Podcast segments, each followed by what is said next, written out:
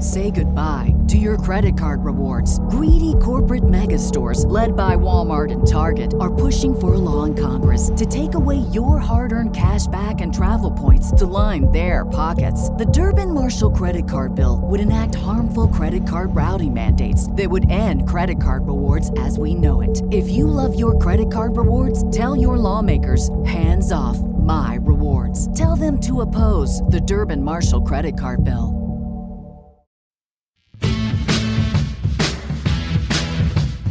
Hello, everybody. Welcome into Sports Day Insider presented by the Dallas Morning News. I am Kevin Sherrington, joined by my pals David Moore and Evan Grant. Hello, fellows. How are we doing? Oh, we're doing okay here in Cincinnati. We uh, yesterday got to Cincinnati, threw our clothes and luggage in a little hotel room, and went to go to our favorite Cincinnati eating establishment, which is not a stupid chili on top of spaghetti place. Um, we went to the Montgomery Inn. You're not Uh, a Skyline Chili guy? I'm not a Skyline chili guy. Went to the Montgomery Inn for, for ribs, place I've been going for, for 30 years. Uh, pulled up there in the Uber, walked up to the front door after the Uber driver said, Oh, this place is usually pretty busy when I drop somebody off. And uh, walked up to the front door to find out that uh, they were closed on Monday. So, um, really good start for me uh, with my research on uh, Google reviews or whatever to, to not know that the restaurant was closed on Mondays. So, um, I'm up for I'm open for res, for So you're going today, is what you're saying? no they they they're, they're not open for lunch anymore either. They just open at 4:30. So I'm open for recommendations on where to eat in Cincinnati. I guess I should call our old friend Ben Baby. There you go. I think you should go get some Skyline Chili. That's what I No. you do. If Yeah, I want we'll spaghetti and meat sauce, I'll get spaghetti and meat sauce. Oh, you got to eat like the locals do. Come on, man. Be a team player. Let's go. Did I ever tell you my my the, the story about my first meal in Cincinnati? This is a good one. No, and we don't want to hear it either. Oh no, this is a good one. Um, it was I guess '94, and uh, they were still playing at Old Riverfront Stadium, and I went down to the media dining room for my first meal, which was like basically a closet, and uh, walked up there, and basically they had some hot dogs that were gray in in some water sitting there, and I'm I'm looking down at the at the spread, trying to decide if I really wanted to chance this, and then I look up and staring right back at me from across the other side of the salad sneeze guard was Marge Schott, a heater dripping from her lips, and Schottzie, her St. Bernard, on her leash. And she just looked back at me, Marge Schott, obviously being the owner of the Reds at that point in time, and not very well liked by, I don't think, anybody, said with a very heavy smoker's accent, Eat up, honey. It's all good. Okay, thanks for the Marge Schott story. We always love those. Uh, those are always helpful. Uh, so uh, that was Evan Grant. In case y'all didn't pick up on that, uh, David Moore, how are you doing? I'm doing well, Kevin. You, you don't have a, a disgusting Marge Schott story to tell? We uh, we never found ourselves in the uh, same room together. Yeah, yeah, that's that was a good thing for you. Good thing for you. All right, let's uh, let's get going here. Uh, so, uh, got a little thing called the NFL Draft this week. Starts Thursday, uh, runs through Saturday. Three rounds, uh, not three rounds, three days. Um, they'll do obviously one round on Thursday, and the the Cowboys will be picking about oh I don't know ten o'clock on Thursday night. David, does that sound about Gonna right? be right around there, yeah. Yeah. So you're gonna have to stay up late now, you kids. Uh, you need to get to bed early on Wednesday so you can uh, stay up late to get this whole draft thing in. It's gonna be very exciting. Uh, we're gonna have our own little first round draft here for the Cowboys at the end of the Cowboys segment of this podcast. But first, David, we want to talk about the the, the old. The old misdirection press conference the Cowboys always have before the draft, and they had that one yesterday uh, and uh, in which Jerry said, uh, "Well, we might trade up, we might trade down, we might just stay right where we are," uh, which pretty much covers the bases, I think. Yeah. Thanks for sticking with us. That's his. You know, just just stay tuned. Who knows what we'll do? Yeah. When was the last time the Cowboys did anything, David? In the first round, when I say did anything, I mean trade up, trade down. Well, it's actually been, you know, it's been 11 years since they've traded up. And that was when they jumped from 14 to 6 to get Mo Claiborne back in 2011. Uh, that's the last time in the first round that they have traded up. Um, you know, they they they've made some trades in later rounds to move up. The the most uh, most significant was when they gave up a third round pick to jump into the top of the second round to take Demarcus Lawrence. Uh, and I think when you're talking about them moving up, I would see them potentially moving up in the second or third or fourth round, but not necessarily the first round. You know, from if if you want to crunch the numbers here, um, you know, usually in in most years, uh, they will have anywhere from sixteen to maybe nineteen to twenty players with a first round grade. Uh, asked about that yesterday, Monday, and Stephen Jones said, well, we're tweaking a few things, but it's going to track and basically what we've always followed that range of. So he said anywhere from from 15 to 18 first round picks. Well, Dallas is at number 26. So, so that tells you that, um, you know, as far as their first round grades, they should all be off the board. And then how much capital are you going to give up to move a few spots if potentially one of those players that you have in your top 18 starts to slide to 22, 23? Uh, would you do that? I, you know, I guess I could still always see them if there's a player they really like. I, I can see them moving up two to three spots in the in the first round, but I don't see a dramatic move that would cost them a, a second round pick. Who's the guy that, that that give us an example of somebody you think that might cause them to do that, David? Is is there a particular player or a particular position of a player would play that would maybe cause them to do that? Well, you know, and I, we've debated this. I I think if Bijan Robinson was there around twenty to twenty, you know, got past twenty and is now suddenly in the and uh, you're 21, 22, and he's still on the board.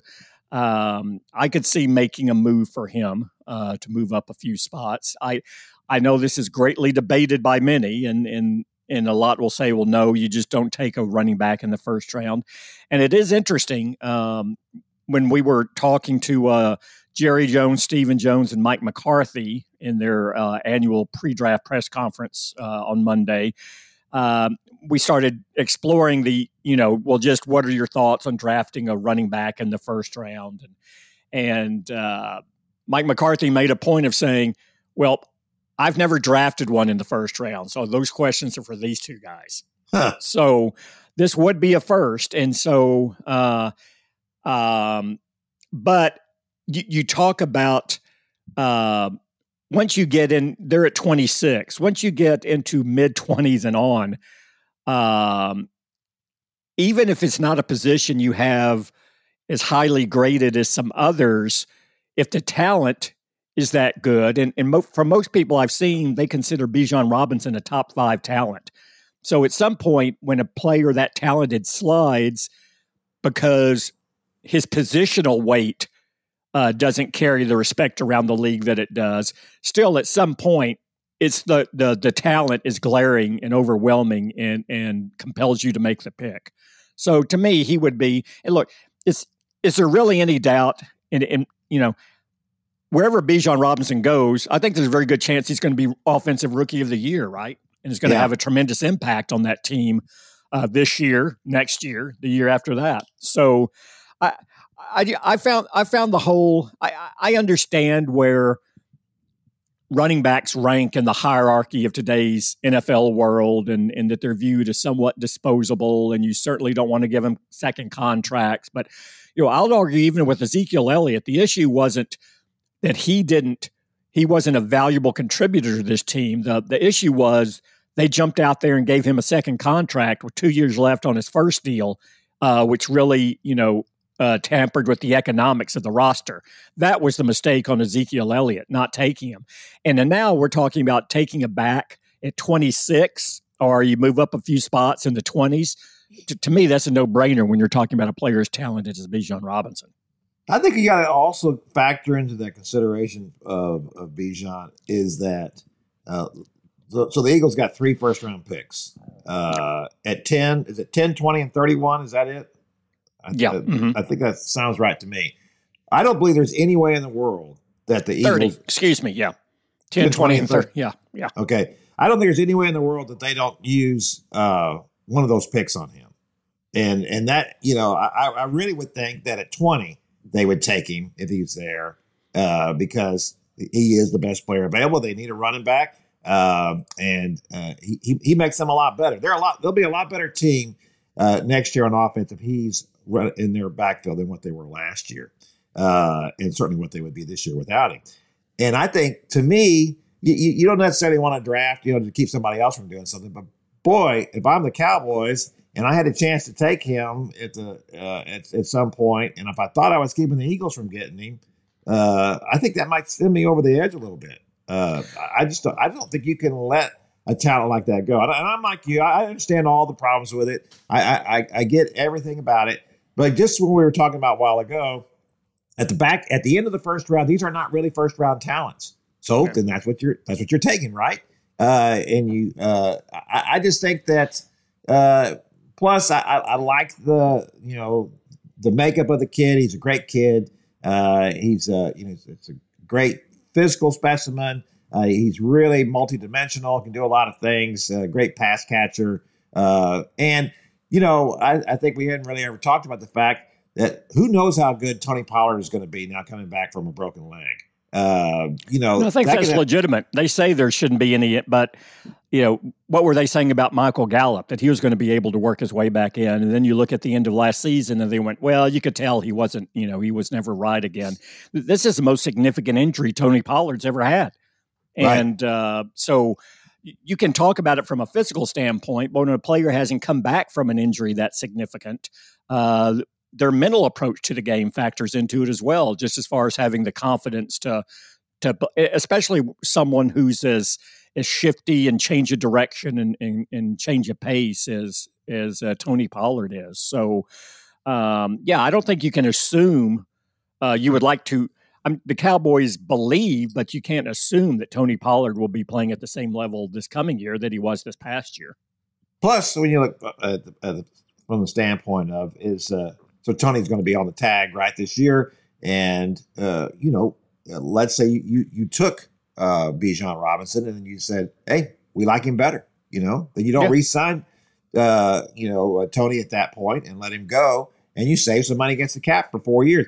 I, I think that the, in some respect, when we talk about getting a guy a second contract, you also have to consider, but what is our window? Is this is this our window now? Are we ready to win right now? And if we are, then let's go all in on this. If this guy makes us better, this is the best guy we can have. This is the guy who's going to make the biggest impact on what we have right now. So I, I want to do that. So I okay. The, So I think we cleared that need, up. the Cowboys need to get the player in the draft who will have the biggest impact on this team going deepest into the playoffs now.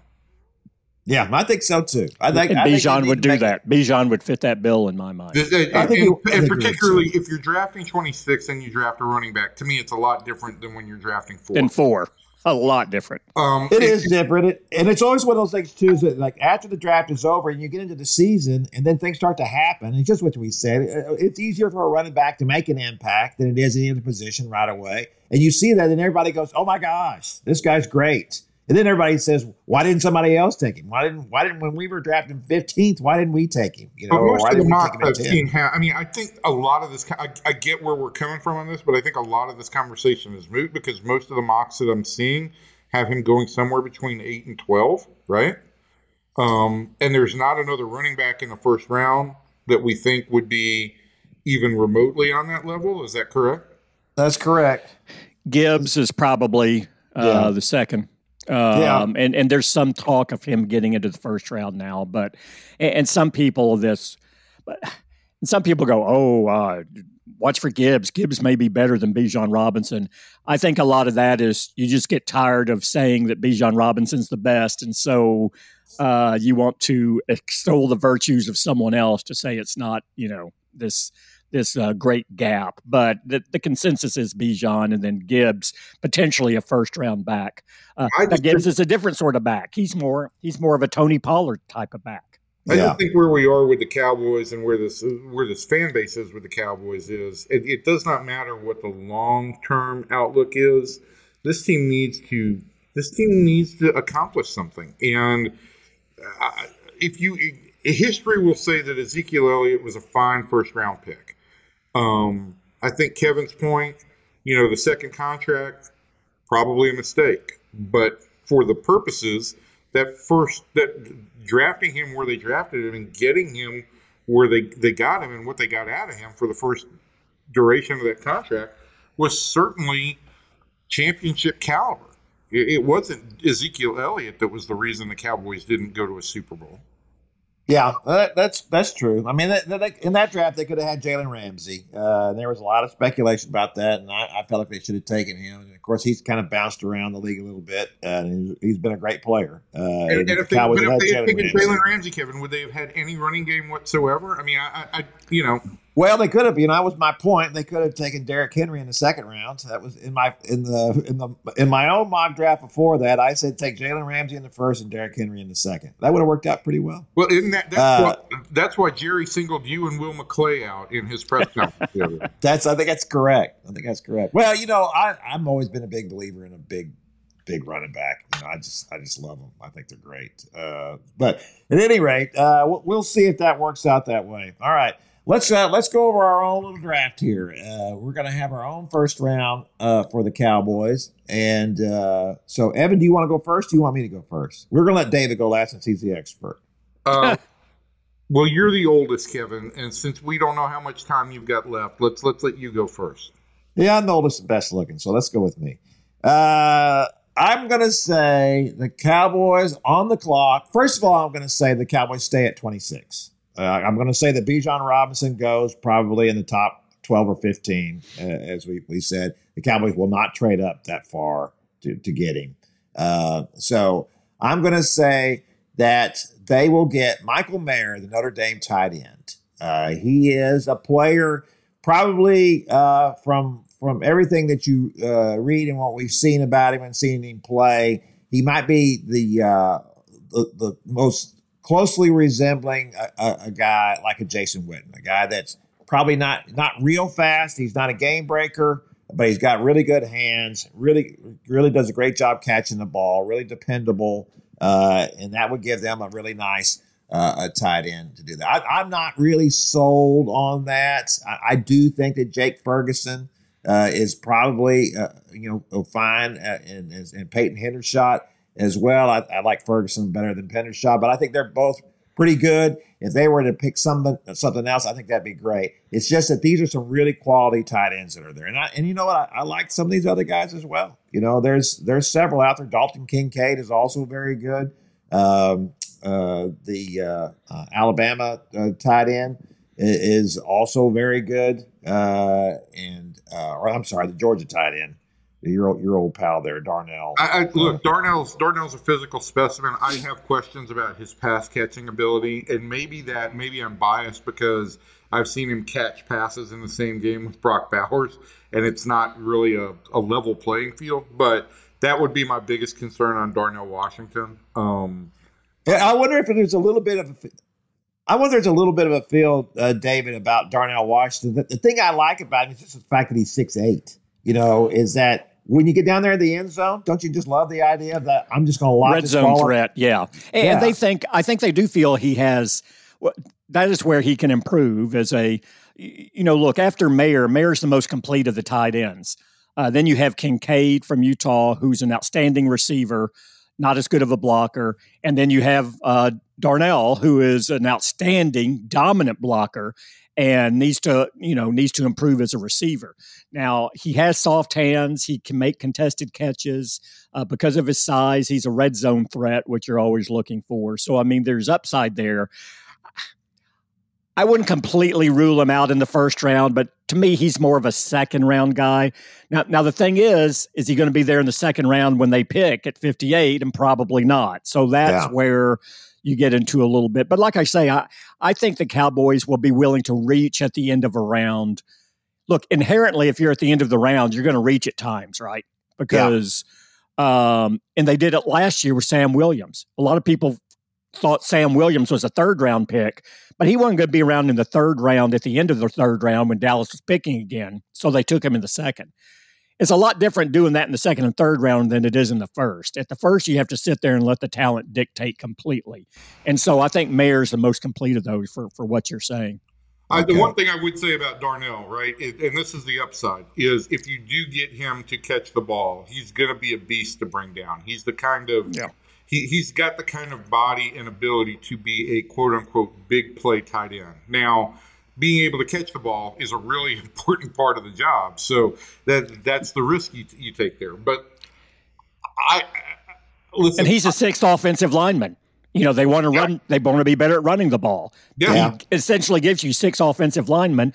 You run two tight end sets with him and Jay Ferguson, and you can disguise every set that whenever you walk up to the line. Are they going to run or pass? He was, and I mean, you've got you've got to also take into into account, right? That I mean, the kind of protection that Stetson Bennett had, and the ability that they had to make plays, and some of that was due to the tight ends. But I don't know that there's been I don't know that there's been a college football program that had the tight ends, you know, that Georgia had in, in Bowers and in Washington. So I, I, I don't know how to comp it out. I do know this. This is my concern.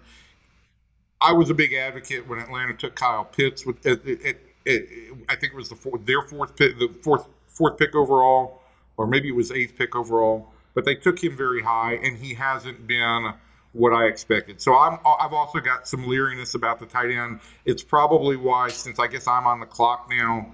Um, if if Mayer's not there, uh, or if I've got some second thoughts, I'd probably go for Darnell Wright if he's available, the, the tackle from Tennessee. Uh, I believe David, you you talk to Cowboys folks who think that he can move to guard, which is the which is the primary need on the offensive line. Um, it's not a sexy pick. It's not a, a Jerry typical kind of pick, but if the need is offensive line and they need to make this offense more Dak friendly, you've got to get him better protection, and you, you you've got to also you know be able to open up some more holes for Tony Pollard if he's going to be your primary running back. Yeah, they they like Wright. Uh, again, he's a guy, a player projected to go a little ahead of them but that doesn't mean he won't be there when they pick. Uh, it just depends on how things unfold, and there there will be some picks where you go, oh no, that was out of sequence, and then sometimes a guy like Wright just tumbles four or five spots. You know, the the, the Cowboys were the beneficiary of that a, a couple years ago with CeeDee Lamb. Uh, in all the mock drafts they did, none of you know the club never had CeeDee Lamb coming to them. So oh, sometimes remember, you have that. I remember all our podcast leading up to that draft and how I kept bringing the question up to both of you guys. Well, what if CeeDee Lamb is available? What uh, he's not going to yeah. be available. He's and we said he's not going to be available. Yeah, um, exactly. The one thing I just will say this: the mock, the mock draft that I ran this morning, the, the real quick one that I ran on Pro Football on PFF, um, was a two round mock draft, and it had the Cowboys taking Wright or had Wright available for the Cowboys. But what I found interesting was it had the Giants at twenty five taking Michael Mayer, and if the Cowboys got word that the, that the Giants were going to take their tight end, David, do you think that they would they would do everything in their power to move ahead of the Giants? Um, that that would be interesting. That would depend. You know, again, you rarely see teams move up for a tight end. Um, and, and what do you give up? And to me, the other thing that would probably work against that is that this is a very deep tight end class at the top too. So if you can't get your tight end at 26, come back and get him in the second round or get him in the third round. Mm-hmm. And, and there are players that fit that profile. And look, a second or third rounder at tight end is still ahead of where Jay Ferguson was selected in the fourth, was still ahead of where Dalton Schultz was selected in the fourth. So you're, you're still looking at a talent upgrade and, and the ability to, to work that position. So, um, yeah, and I know we need to wrap this up here. Um, I, you know, given just because I want to do a different name from both of you guys, but I, I, think it's in the discussion here. And if the tight ends are gone, which is viable, if um, if if Wright doesn't slip slide to there, which is also a possibility, I, I think the Cowboys in this scenario would look for defense, and I would say Arkansas linebacker Drew Sanders. Now, I know a lot of people initially will roll their eyes and go, "A linebacker again, really?" Um, let me ask you this. is Micah Parsons really a linebacker anymore? Or, or when you look up and you look at his snaps last year, two out of every three snaps he took was at defensive end. Uh, I think he's quietly, in a lot of ways, being used as an end more now than a than a linebacker. And in, in a lot of ways, Drew Sanders uh, is kind of a Micah Parsons light.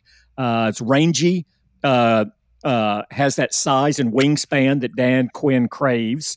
Um, his he, constantly on the go uh, strong motor, uh, weight room warrior from from all accounts, and um, eh, you know would give that defensive unit even another.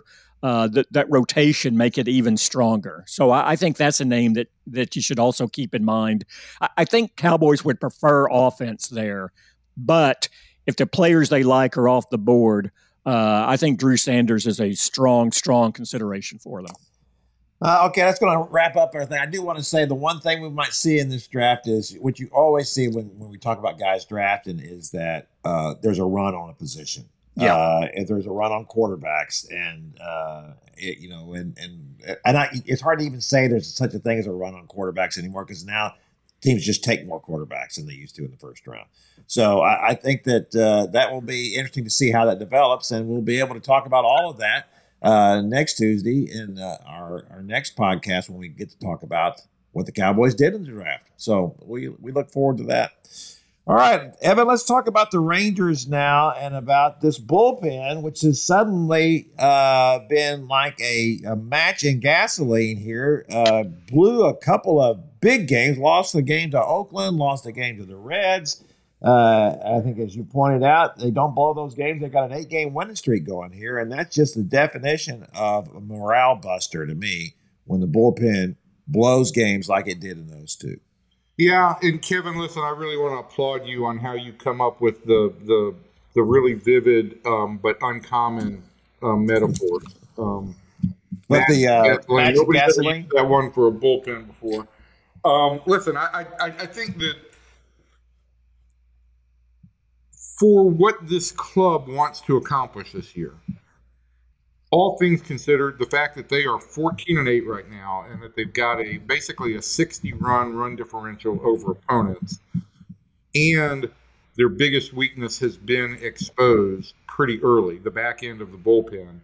I think all serves a good purpose. And I think that serves this purpose that the Rangers should probably look to address and beef up that bullpen sooner rather than later.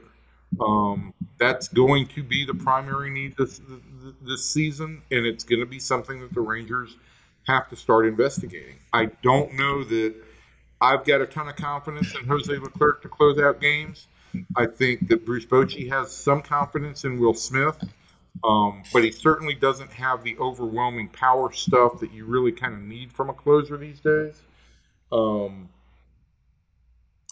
and walks walks from your late inning relievers are going to just drive Bruce Bochy mad. Uh, and that's what they got last night. And it's what they it's what happened against Oakland. And this team listen, if you're looking at an eight game winning streak and you're looking at a team that's 16 and 6, 22 games into the season with a, a run differential of what would be in the top 15 all time through 22 games. Uh, let's tell let's tell everybody where that. Give us some perspective here. Where does that rank right now, Evan? Run differential of 60 in the American League. I believe that is second, second to Tampa yeah. Bay. And Tampa, Tampa. I mean, Tampa. I looked this up last night because this was going to be part of my column if they had if they had won the game. But you know, Tampa's run differential is the greatest in history since or, or since in, in the modern era since 1920 through 22 games, and there have only been 15 teams, or I'm sorry, 18 teams that have had run differentials of plus 60 or more through 22 games. 15 of them went to the World Series. So, um, good starts are important, and the Rangers are off to a good start. They were in position to get off to a great start, and losing those two games against Cincinnati and Oakland. Um, and it's also changed the conversation. Like if, if we're talking about a team with an eight game winning streak, they become a national story. They're a national they're a national story and there is national buzz and there is the confidence that goes along with that. Now, instead, what are we talking about? We're talking about does this team have a back end of a bullpen that's capable of contending all season long. And as I wrote in, in, in my column last night, you know, if you've got if you feel like you've got two different guys closing, it's kind of like quarterbacks. If you've got two, you don't really have one. So that is, I think, what the Rangers are going to have to address. And I, I want to add one element of, to that too, Kevin. You know, Dane Dunning has been a really effective piece of this bullpen, and he's been a great. Uh, he's made a great transition. But do we think at some point in time Dane Dunning is not going to be needed in the starting rotation to cover up some kind of injury somewhere? So you you are looking at, at the potential for some real um, erosion in the bullpen. Yeah, it's already eroding, uh, and that's that's my issue with this with the Rangers. Uh, you know, last year after two weeks, I asked you know Chris Woodward about his bullpen. You know, at that point because the Rangers didn't do anything to fix it last year either. Now it's more it was more understandable last year. They they were not a contending team. Why spend money on parts to to to do that then? Um, uh, but they are now. And, and that's the issue here is we, we know that Jose Leclerc is not really a closer. He he he has the stuff for it. I don't believe that he you know his command doesn't always show, and I don't know. I'm not always sure about his mental makeup for to be a closer. I think he can be an effective reliever. I just don't think he's uh, a ninth inning guy. And so you you know that now, and uh, and there is nothing that's more uh, destructive to a team's morale than a bad bullpen, uh, especially when you were. It, it, these were not high leverage situations last night in the eighth and ninth inning. Those were they should have been in and out of, those, of both of those innings. Well, they became high leverage situations, right? I mean, well, it became one, yeah, but but it shouldn't have been. Uh, you know, you go in the eighth inning and uh, you know got a multi-run lead. That that shouldn't have been a problem for a team that shows as much potential and promise as the Rangers do. So I, I feel like here, to, to me, uh, it's incumbent upon Chris Young now to make a deal. I don't, I don't, I'm not saying he has to make one this week. I'm saying he has to make one uh, long before the deadline. I think he needs to make one in the in the next month because if this continues to happen, if they continue to have these rough spots along the way, uh, you know, it's going to be hard on this team. And and secondly, why wait till the guy that you might want to get is picked off by someone else? Why not be the first one off the board and go ahead and jump in and get you a closer and uh, and get this team moving forward? Well, I mean, there and I don't disagree with your perspective there. I also the questions that I'd have right now are, um, okay, if you want to go out and trade for a closer let's just let, us go look at the minor league system. Evan Carter has put himself in a position where he's untouchable, and you're certainly not going to trade your number one prospect for a closer. No. Um, would Justin Foscue get something done um, for a closer? I, I don't know. Um, would look? I think Ezekiel Duran is raising his value every day with how he's playing in the big leagues, and I think long term he doesn't really have a spot here. Would that get a closer? Uh, I, I don't know. The one thing I, I want to ask, I want to ask you this question about yeah. Ezekiel Duran because I've been thinking about this. I, I, realize that he's he's playing now because Corey Seager is out and he he gives you more pop than Josh Smith does. Is that the only reason though? Is it possible that they are playing him now at shortstop to show someone else, hey, see this is this is what he can do for you? No, I think their I, I, think their models have shown that he's just been that against particularly against left-handed pitching, he's a better offensive option. Um, and I think, listen, the first two weeks of the season, first three weeks of the season, you may have some flaws exposed, but you're not shopping guys at that point in time. You're trying to win games, and he's their best option to win games right now. And playing him regularly has been a, a, a plus for them. So I'm looking for when they're going to play him against a right-handed pitcher. I want to I want to see how that plays out. Um, and the other thing, uh, the other thing there is, I, I, I, the guy is a player. I mean, I, he just he's a player. He's going to have value, and I do think the upside of the Corey Seager injury is that yeah, while the Rangers aren't necessarily shopping him right now, I do think that he's getting a chance to show off what he can do. And I think come trade deadline time or whenever the Rangers do get more active in making a trade, his value is going to be raised because people do see him much more as an everyday player now. Can, can I ask both of you a question here, real quick, on the closer? Go, go ahead, I, David. uh, I, I guess that the perspective I would come from on this is have you seen enough early in this season that you feel this team can contend?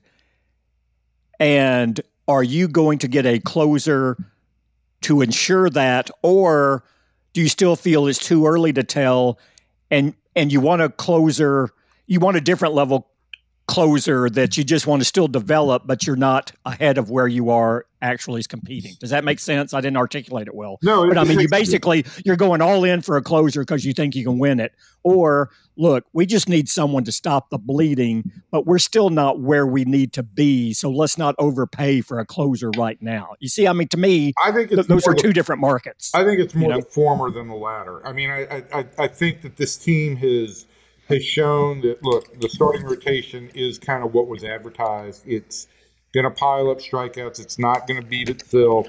It's good. The offense has been better than expected, particularly in holding up uh, their end of the bargain. With uh, despite the fact that that Corey Seager has been out now for two weeks and that Mitch Garver's been out for two weeks. Those are two pretty big bats to be without. So I, I think the idea is look, we've got an opportunity here. We've taken the early stalking horse position in the in the American League West. We can build that lead and make teams really have to chase us if we shore up the bullpen situation. I don't think this is a team that's saying if we get a closer, maybe we're a playoff team. I think that this team right now is operating from the perspective of if we're healthy, if we stay healthy, we're in the hunt and we need to make sure that we've got assets, uh, not assets, that, that, that, we, we make sure we optimize everywhere on the field. Because, look, I mean, they, they are very possibly, they should be sitting at 16 and 6 and, and looking at win number, you know, looking for win number nine tonight um, in, in a row, and, and, and they're just not. Well, here's the thing for me. It's two things, David. One is that that the Rangers are not betting on the come on people here. You know, just what what Evan said. All this, all the pitchers they added were quality pitchers. This is a these are guys who have have a, have a track record. So you you know what they can do, and they're and they are doing what we thought they would. Uh, and then you know a guy like Josh Jung who's playing very well. Well, he's got a pedigree. He was a first round pick. He was a high first round pick, and he was supposed to do this, and he's doing it. And then, and then Adolis Garcia is playing well, and you know, there we we've talked about the fact that there's still problems in left field and trying to get that all worked out, and you're getting a little bit more than what you would expect, obviously, from a Travis Jankowski, a lot more than what you would expect to get from him. But the other positions are all doing well, and, and that's with guys who are hurt. Mitch Garver's out, Corey Seager's out, and the Rangers are still winning. You know, they, this is I think this is a good team. And when you compound that with the fact that the Astros are struggling, the, the, the Mariners are struggling, uh, the Angels are just being the Angels. Uh, this is the time you do go all in a little bit in my mind because you know I I, I kind of had some readers who, went at me and said, "Oh, you don't want to trade these prospects and this and that." It's like it's a look, it's a sin if you got a chance to win it and uh, and maybe be a little bit ahead of schedule and you don't go uh, in on that if you because you have no idea what's going to happen next year. You don't know if the if the Astros are going to get better all of a sudden and the Mariners get better all of a sudden and they do something and they make a move and you just sat back on your haunches because you're trying to protect that vaunted farm system. You know, I, am not a you know uh, I, we, have talked about you know with uh, with Jack Leiter and what what he's going to do. You know, and I had I've had people write me and say, oh he'll he'll be at the top of the rotation here in a couple of years. It's like since the day they drafted him, his stock has sunk and sunk and sunk and sunk. I'm not saying he won't be, uh, you know, what they expected him to be, uh, but at some point he was a college pitcher, and you expected him probably to be at a level now where he was contending for a rotation spot. He's not anywhere close to a rotation spot with the Rangers. So uh, I think that they can. I think they can make a trade. I think that that obviously the closer has now taken precedence over adding an outfield bat at this point.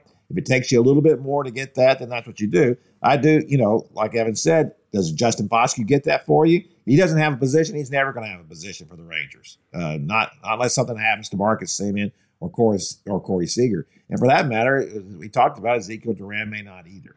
So I, I think that there there are things that they these are this is something they have to answer, and I think it also sends a message to the team, right? It always sends a message to the team when the general manager or when the front office is proactive. They say that look at this, look what happened. Uh, I just think that creates great vibes in, in the clubhouse. And I think that, and this is something that they've needed to do for quite a while now. They've just kind of let the bullpen go, uh, and they have not answered that need, and it's time to do it.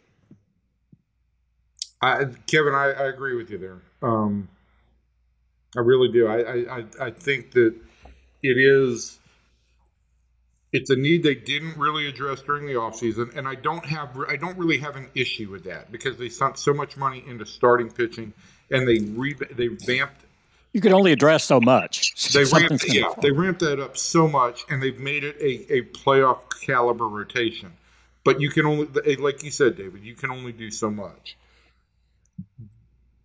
But it, it stands in the way of this team being able to optimize what is a fast start and May is going to get a lot tougher for this club. I think they're at home for not only nine games in May. When they come home from this road trip to this three game road trip in Cincinnati, they face the Yankees. Um, it, it's going to get tougher, and so I I don't know that you're going to be able to go out and pull the trigger on a closer sometime in early May. But the Rangers better start the Rangers better start getting their ducks in a row. You don't want to let this start get away from you. This is the best start you've had in a decade. Um, you've gone through six consecutive losing seasons. It would be a shame to not be investigating ways that you could that you could fix this. And look, Cincinnati ran out Alexis Diaz to close out the game last night. Uh, Cincinnati's not going anywhere. Um, the other guy that I like is I voted for Alexis Diaz. I'm on record uh, that he's the guy they should target. The other guy I like is Will Bednar in Pittsburgh, but Pittsburgh's off to a good start. So Pittsburgh's not going to be in, in, in mode to really sell somebody right now. But I do think that the Rangers need to start having some conversations, at least internally, about how can we address this. Yeah, there might be more than one that they need anyway, right? I mean, you, you they might need multiple pieces in that bullpen. I kind of like to get a guy so you can get a, a running start on that and, and determine if is this guy going to be our closer or not. If not, then let's go make a move for somebody else and back him up to the eighth inning, uh, whoever you, you could get earlier. Evan, uh, so so what else do we you know when we look at what the Rangers have done so far and and, and across the board? Uh, I got to tell you, as much as I, I, I, Nate Lowe's done a great job as a uh, as a, as a bat in that lineup, and he certainly improved as a hitter. But my gosh, he's still a, a problem at first base. Uh, he's got to dig out that throw from Josh Jung. uh, you know, in the game Monday night. I, you know, as I saw that, and uh, there's certain things that you see based on where you sit now in, in, in a press box because press boxes are down the left field line or like they're in Arlington, they're orbiting the, the planet. Um, but based on your view, sometimes you, you see different things. And, so my line of vision last night was great for just watching that play um, that Jung made to uh, on the throw to, to Nate, and it did just hit my mind like this is a play that a championship caliber first baseman has to make. Now I know there's some degree of a sliding scale, and Nate gets a lot of of slide based on the offense, but he's going to have to do a better job. That was not a difficult pick that was that that did not appear to be a real difficult pick. The hop was fairly long.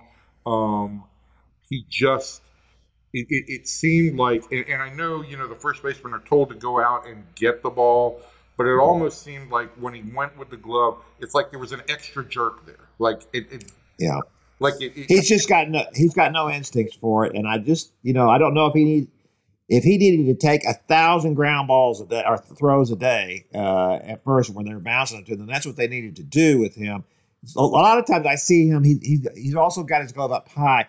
Almost never does a ball bounce higher than you think it's going to. It's almost always lower. And, and it's like he doesn't have that. And I go back to when, when Mitch Moreland was playing first base for the Rangers and Adrian Beltre talking about you know, when he won the gold glove, he said, I feel like I should give some of this to Mitch Moreland because of all the balls he digs out for me over there. And it, it does make such a difference in a, in a, in a game when, you know, Josh Jung is playing above his his level of what everybody thought he was going to be as a third baseman. He's really been good. You know, that's one of the things that that uh, Bruce Bochy talked about in the spring is he's been great on both sides of the ball. And uh, I think he's moved really well at third base. I think he's charged balls really well. Um, yeah, I, I, I do think that. Listen, we all know that this is this is Nate's um, this is Nate's biggest weakness. I don't think uh, that he doesn't work at it. I you know I watch him every day go out there and take ground balls with with Corey Ragsdale and with Tony Beasley, and they put a lot of time into it, and he took a lot of extra work this spring. But he just, I don't know that he's ever going to be really smooth at first base in terms of making those picks. But it, it, it and it may always be his his biggest weakness, but it's got to improve a little bit. That that throw last night, I thought, and I want to go back, you know, tonight today when I've got an opportunity to talk to Bochy a little bit more in depth and to talk to Nate and I, I want to get a feel, but from my eye, from my view, that was a play that, that needed to be made. I, I think there's been some other plays where you could say uh, it's a 50 50 play. I thought that was one that needed to be made. Yeah, he's got to do that. That, that. That's another thing that's deflating to a team when uh, a guy a guy on the left side of the infield makes a great play, he throws it over, and the, and the first baseman blows the play. I mean, it's just that's that's deflating. Uh, you know, and that, and that game, you know, that, that started out uh, for uh, Eovaldi was that, you know, he had three plays that, that didn't get made. Ball to left field, Bubba Thompson loses it in the sun. Uh, and then Marcus Semien doesn't make a play uh, at, at, second base, and then Nate blows the the throw. Uh, you know that you just that's that's the anatomy of, of losses. That kind of stuff. You just can't have those kind of things pile up on you. No, that was it, right. it was sloppy in a number of ways, but I think all things considered, you know, the thing that will drive Bruce, both Bruce Bochy and Mike Maddux mad um, are seven walks, you know, and five of them in the last two innings. That's just that's just going to drive these. Oh, it's brutal. It's brutal. All right, that's going to do it for the Rangers segment of our podcast. We're going to move over now to a little bit of potpourri. We're going to we're going to dump the uh, the Mavs and the Stars into this, and dump's probably not the right term to use. You know, it well, is dump for the, for the Mavs we can use, not for the Stars. not for the Stars. Uh, David, let's talk about the let's talk about the, uh, the Mavericks first here. Uh, so, so Marc Stein, old pal of ours, a Sports Day alum, reported that the, Mavericks were uh, in negotiations with Dennis Lindsey, former GM of the Utah Jazz, also worked uh, for the Spurs and the Rockets, uh, and had a pretty good track record there. he's the guy who brought Rudy Gobert to Utah um, and uh, did some good things there. Uh, they they never got to a conference finals, and uh, and that contributed to his fall. Also, uh, a comment that he was alleged to have made to a player, a racist comment, also led to his downfall uh, there. So uh, let, us talk about that. I, I, let's just assume that this is going to happen. I don't know why it hasn't been announced yet. I don't know why they they haven't gotten it all tied up. Um, this has got to be a good thing, right? Oh, to let's say it does or doesn't work out for him, but to acknowledge that maybe you need someone who's been a general manager in the league to actually put a roster together, and that would be the best way to proceed and maximize Luka Doncic's talent. Yes, I think that you know they're recognizing. Um, you know, Nico Harrison had never done this before. This this was a this was a much different dynamic he went into. And that's not to say you can't be successful, but when you had the quizzical personnel moves that you had this past off season, uh, and you have no background to show that I've done this before, I know what I'm doing. I think it really undercuts your authority and and uh, the the view of you and the organization right out the chute. And I think that's happened with Nico here. And I think uh, you know he can still oversee things. There are still there are ways to structure this, but but they need another basketball person in there. Uh, to kind of help bring all this together, and uh, it, it's not together right now. I, I would argue the the Mavericks personnel moves for a long time have been have had more of a haphazard feel to them than I mean, what okay, what sort of team do they want to build around Luka Doncic now? You know, is it is it the athletic uh, three and D guys? Is it uh, um, you know, what style do you want to play? I, I don't I don't know that th- this has ever really been answered. And and to me, it's even it's even more of an indictment because because you know Rick was there so long. you know, I mean, it's not like it's not like you're on your fourth or fifth head coach here in like a six or seven year span. You're only on your second coach in, in the last what 14 years, and there's just not a a continuity in, in this team's personnel approach, and I think that's to, to me through the years that's been the biggest biggest thing that's undercut them. Well, let's look back at that. Uh, since since Mark has owned the team, uh, the the uh, Mavericks have had uh, people who has he hasn't always had a general manager. You know, there was a time there when Donnie Nelson did not have the title. I Remember when he hired Gersson Rosas and he came in and lasted three months? That didn't last long. Yeah, yeah, that didn't last long. He didn't. He, he supposedly left because he didn't have anything to do. You know, Mark was doing everything, or Donnie was doing it all, and and then uh, what Nico was supposed to bring after the blow up between uh, Donnie and Mark uh, what Nico was supposed to bring was organization. You know, he was going to come in and everybody was going to have duties and everything was going to be strategized now and be clear what everyone was supposed to do. Uh, I've been told that yes, they they did get that. There is more organization there. But one of the things that Marc Stein also reported was that uh, Nico simply said, "I'd like to have somebody I can bounce stuff off of, a sounding board." Well, what's Michael Finley doing? You know that that would be my first question. Uh, here was a guy that was supposed to be in the running for the Chicago Bulls GM job, and he can't even be a sounding board for Nico Harrison. I mean, yeah, that's embarrassing. Uh, so, you know, I, I think pretty much we can say that the, it's the they're running the same shop that the Cowboys ran for years, right? Where Jerry's in charge, and then in this one, Mark Cuban has always been the guy in charge. Where the and organizational yet, structure is a cult of personality, right? Yeah, more so than a structure. Yes, and, exactly and right. For all the criticism that that Jerry Jones has endured through the years, I think by and large that Mark Cuban has been shielded from that same level of scrutiny for in many ways the same approach that got Jerry Jones criticized. And I think just now, I think belatedly, some of that heat is starting to come on Cuban about uh, look, it's it's not all the individuals, it's about how you have it structured. It's about how you swing in at any point, and it's hard to put in a process or a, a protocol or a procedure and follow it because you just come in and swing in at any point and, and you make the decision then then go out. So you can't you can't have a structure for 80% of the time that you totally rip up whenever you know the, the owner slash true general manager wants to come in and do whatever they want to do. And and the cowboys endured that for years. You've seen them. That's not as big of an issue now. And you can see they're better in the draft, their draft and development. Everything in that aspect has gotten better. Uh, that's what the Mavericks need to do. Yes, they do. You know, my issue with, with Mark is it seems to me that Mark is starstruck. He he wants star level players. He has been he's he's tried to bring them here for years now through free agency. That's never worked.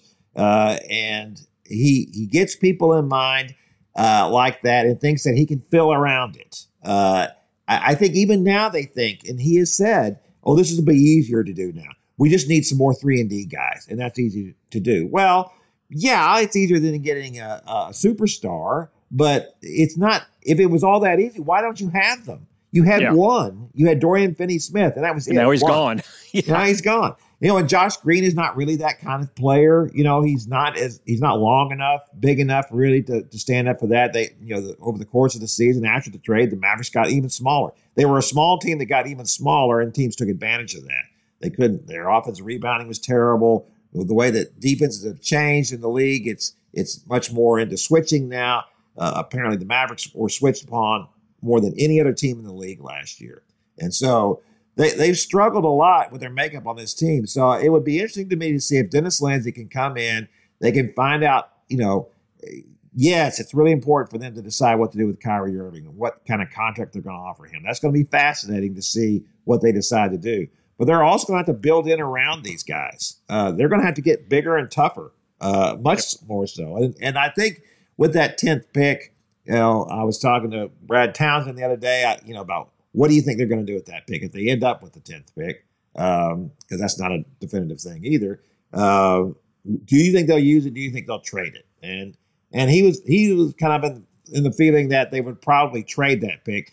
I'm not sure that that's you know I I, I kind of like the idea of them keeping it. There are some this draft is a little heavy on the three and D type wings, and and that, this team can certainly use those. Uh, it's just a question of if they get that kind of guy, will he may, be able to make an immediate impact? You know, the, the feeling is generally speaking, well, no, not on a not on a championship level team, but this wasn't anywhere close to a championship level team this last year. So it'll be very interesting to me to see what they do and what kind of impact Dennis Lindsey can make if he is indeed going to end up as some kind of consultant, associate, assistant, whatever that's going to be defined as. I mean, I just think it's a real. All I know is I'm still stuck on the fact that you said Mark Cuban is starstruck. I mean, which of the big there are two high profile owners in this town, and they're both starstruck. And oh, there's no question about it. Well, that's what they that's what you end up with, right? That's why they bought the teams because they want to run them.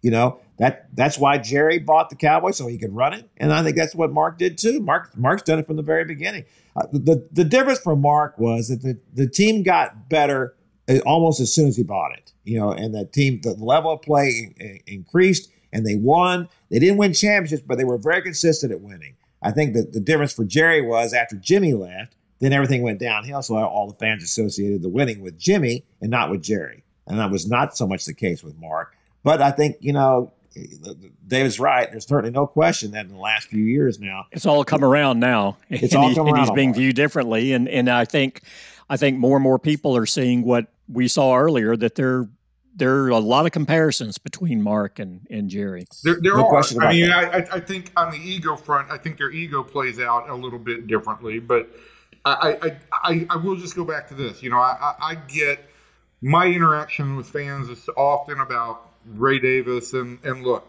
he's got a completely different perspective on things. But I have always thought that the best owners are the owners that simply stay in the background open up their pocketbooks and allow the people who are whatever that sport specific experts let them run their teams. And I, I, think there's been a point in time where ray got you know ray trimmed back his budget a whole bunch. But i think you're seeing right now with the rangers when you do stay in the background and let your guys make baseball decisions you can put together a pretty good operation. And I think that's where I, I, think for all the good that Mark and Jerry have done, I think that that's where they stumble on things sometimes is they're too heavy-handed and too too much getting involved. Well, yeah, very quickly, that- I know we want to get to stars, but like, who, who did Mark Cuban go out and recruit? Chandler Parsons. Right. You know, I mean, I, that, I, I was thinking why exactly is he that. involved? You know, so I mean, yes. that, that shows you the type of personality he's drawn to and, and the sort of splash and and charisma that doesn't always translate into a substantive move. Yeah. Well, and and that and I think another point too I want to make before we get away from that is that look what the Spurs did. Uh, the, the Spurs and, and R.C. Buford and Gregg Popovich have been together for a quarter century, and when they make a move, when they decide on somebody, everybody's on board. Okay, here we go. And now we we move forward in lockstep. Uh, that's not what happened with the Mavericks this last offseason. You know, Jason Kidd did not want Christian Wood, and yet they and they brought him. Did they did they know that? Did did he get to say, "Hey, I don't want this"? Because that was a disaster. You give up a first round draft choice for a guy who couldn't even get on the floor because a he couldn't play defense, and the head coach didn't want him.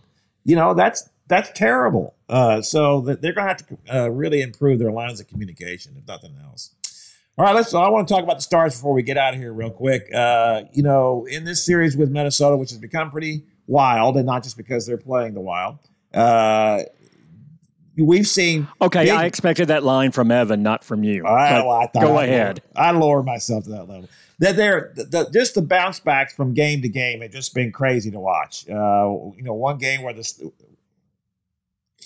yeah, yeah, very good. Okay, thanks.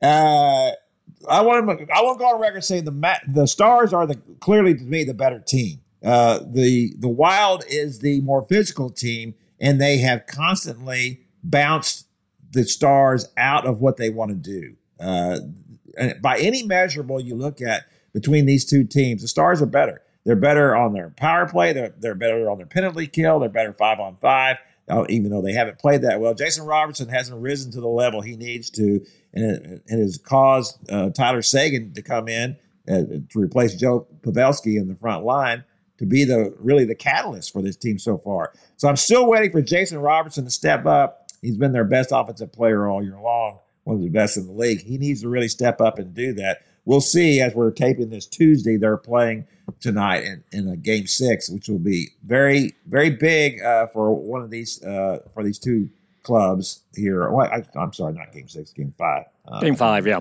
And, Jake Oettinger's the key here, right? Isn't he? I mean, like you sure. say, let's all that's right. That Dallas is ahead on all of these fronts. If Oettinger plays like he did in game four, I think they win this series in six. He's know? a he's he's a terrific goalie. Now he got he got rung up here a little bit uh, in in game four, but look, this is the, you know, well, that's uh, the fault of the Stars as well. You know, they don't always, you know, they're not doing the job they should in front of him sometimes. I just feel like the, the Stars are a team that is supremely talented, and it's, I think it's it's a well coached team. I think this team has all the things you need to make a really deep run into the playoffs. The thing I don't understand about the Stars is that feeling you get from them at times, like, oh, well, what are we supposed to be doing now? I mean, our, our, we'll just go out here and play, and we'll just outplay them and there's there's no uh, sense of urgency at times uh, for this team. I don't really understand it, and I don't understand how you let a team make runs at your better players. I don't understand. You know, it goes back to them. You know, the, the hit on Pavelski that took him out. Uh, I don't. I don't think there was a there was no sense of a payback for that. You know, uh, there's this is a team that's kind of lacking that kind of enforce, uh, enforcement type mentality out there on the ice. Uh, they are a very highly skilled team, and that's kind of the that's the trade off, right? What kind of team would you rather have? Well, I'd rather have a highly skilled team, but you're going to have to have some people that get out there and press the message a little bit. So we'll see if uh, the Stars are able to do that. I still think they can make a, a, a really uh, long run just because of what you know David said. When you got a great goalie, and I think Jake Oettinger is a great goalie, well then you can go places. Uh, but they're going to have to to play well around him, and they're going to have to send a message uh, to the wild at this point. All right, that's going to do it for our podcast this week. Thanks everybody for listening in. As I said earlier, we're going to be back next Tuesday and we're going to talk about how the Cowboys did in that draft and we're going to have our grades out and everything. We're going to tell them where they went right and where they went wrong because we know more than the Cowboys do. Kevin, I have some bad news for you as we leave. What's that? Bryan Reynolds and the Pirates just agreed on an eight-year contract extension. Oh, updating breaking news. Eight year extension. Holy cow. Ryan Reynolds is not coming to the Rangers. That's okay, uh, as I'm tweeting right now. If I was calling the Pirates anyway right now, I'd be calling more about David Bednar than I would be about Bryan Reynolds. So getting uh, getting yourself a closer instead of an outfielder. All right. Well, then that's, we're right up to the very end. We're delivering breaking news to you. So that's going to do it. Yes, so it's going to be fresh the minute we get yes. it uploaded. the minute this is posted in 24 yeah. hours, people go, wow. Well, that's what people always say about this podcast. wow. I had one word to say about this podcast. That's what it would be. Wow. All right, bye.